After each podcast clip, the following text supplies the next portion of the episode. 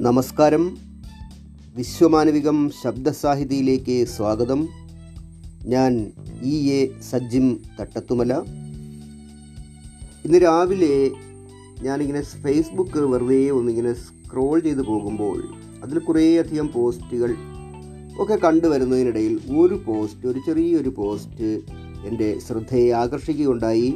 അത് എന്റെ ഫേസ്ബുക്ക് സുഹൃത്തായിട്ടുള്ള രാജീവ് പി ടി ആണ് പോസ്റ്റ് ചെയ്തിട്ടുണ്ടായിരുന്നത്.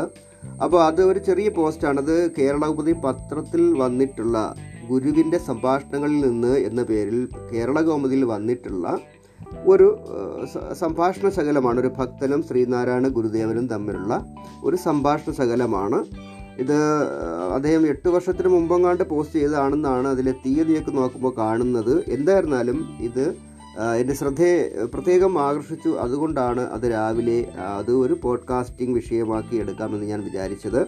കാരണം നമ്മുടെ സമൂഹത്തിൽ നമ്മുടെ സമൂഹത്തിൽ മാത്രമല്ല ലോകത്ത് എവിടെയും ഒരുപാട് അനാചാരങ്ങൾ നിലനിൽക്കുന്നുണ്ട്. ഏതൊക്കെയോ കാലത്ത് രൂപം കൊള്ളുകയും തലമുറകളായി ഇങ്ങനെ ആചരിച്ചു പോരുകയും ചെയ്യുന്ന കുറേ കാര്യങ്ങൾ അനാചാരങ്ങൾ. അങ്ങനെയുള്ള ഒരുപാട് അനാചാരങ്ങൾ നമ്മുടെ സമൂഹത്തിൽ രൂഢമൂലമായി കിടക്കുന്നതിന്റെ അടിവേരുകൾ വളരെ ആഴത്തിൽ കിടക്കുന്നവയാണ്. പെട്ടെന്നൊന്നും ഇത്തരം അനാചാരങ്ങളെ നമുക്ക് ഇല്ലാതാക്കാനൊന്നും കഴിയുകയില്ല എന്നുള്ളതൊരു യാഥാർത്ഥ്യം തന്നെയാണ്. പക്ഷേ എങ്കിലും ഈ ശാസ്ത്രയുഗത്തിൽ ഈ ലോകം വിരൽത്തുമ്പിൽ എന്നൊക്കെ പറയുന്ന ഈ ഒരു കമ്പ്യൂട്ടർ യുഗത്തിൽ ഈ ഒരു സൈബർ യുഗത്തിൽ നിന്നുകൊണ്ട് നമ്മൾ ചിന്തിക്കുമ്പോൾ അന്ന് ഇത് വളരെ ശ്ര- ശ്ര- ശ്രദ്ധിക്കേണ്ട ഒരു കാര്യമാണ്. കാരണം എന്ന് പറഞ്ഞാൽ ഭക്തൻ എന്താ പറയുന്നതെന്ന് വെച്ച് കഴിഞ്ഞാൽ ഭക്തൻ പറയുന്നത് അനാചാരങ്ങൾ എത്ര നൂറ്റാണ്ട് കൊണ്ട് നടപ്പിലിരുന്നുവോ അത്രയും കാലം കൊണ്ട് മാത്രമേ മാറ്റിയെടുക്കാനാവൂ എന്നാണ്. നമുക്ക് കേൾക്കുമ്പോൾ ശരിയാണെന്ന് തോന്നും. കാരണം അത്രയും രൂഢമൂലമായി കിടക്കുന്നതാണ് ഈ അനാചാരങ്ങൾ എന്ന് പറയുന്നത്.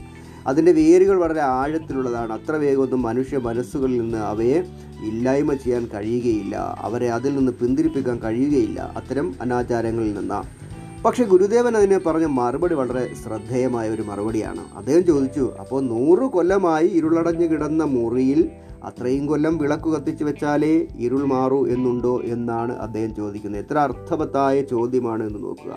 അപ്പോൾ നല്ല ഒരു മറുപടിയാണ് ഗുരുദേവൻ അതിന് കൊടുത്തിരിക്കുന്നത് കൊടുത്തിരിക്കുന്നത്. അപ്പോൾ ഇത് വളരെ നല്ലൊരു സംഭാഷണശകലമായി സംഭാഷണ ശകലമായി എനിക്ക് തോന്നി. അതുകൊണ്ടാണ് ഇത് ഞാനൊരു പോഡ്കാസ്റ്റിങ്ങിന്റെ വിഷയമായി രാവിലെ തന്നെ തിരഞ്ഞെടുത്തത്. എന്തായാലും ഇത് ഷെയർ ചെയ്ത രാജീവ് പിറ്റിക്ക് നന്ദിയുണ്ട്. എന്തായിരുന്നാലും രാവിലെ ഒരു നല്ലൊരു വിഷയം കിട്ടിയല്ലോ എനിക്ക് പറയാനായിട്ട്. അപ്പോൾ ഇനിയും നമുക്ക് മറ്റേതെങ്കിലും ഒരു വിഷയവുമായി വീണ്ടും കേട്ടുമുട്ടാം. നമസ്കാരം.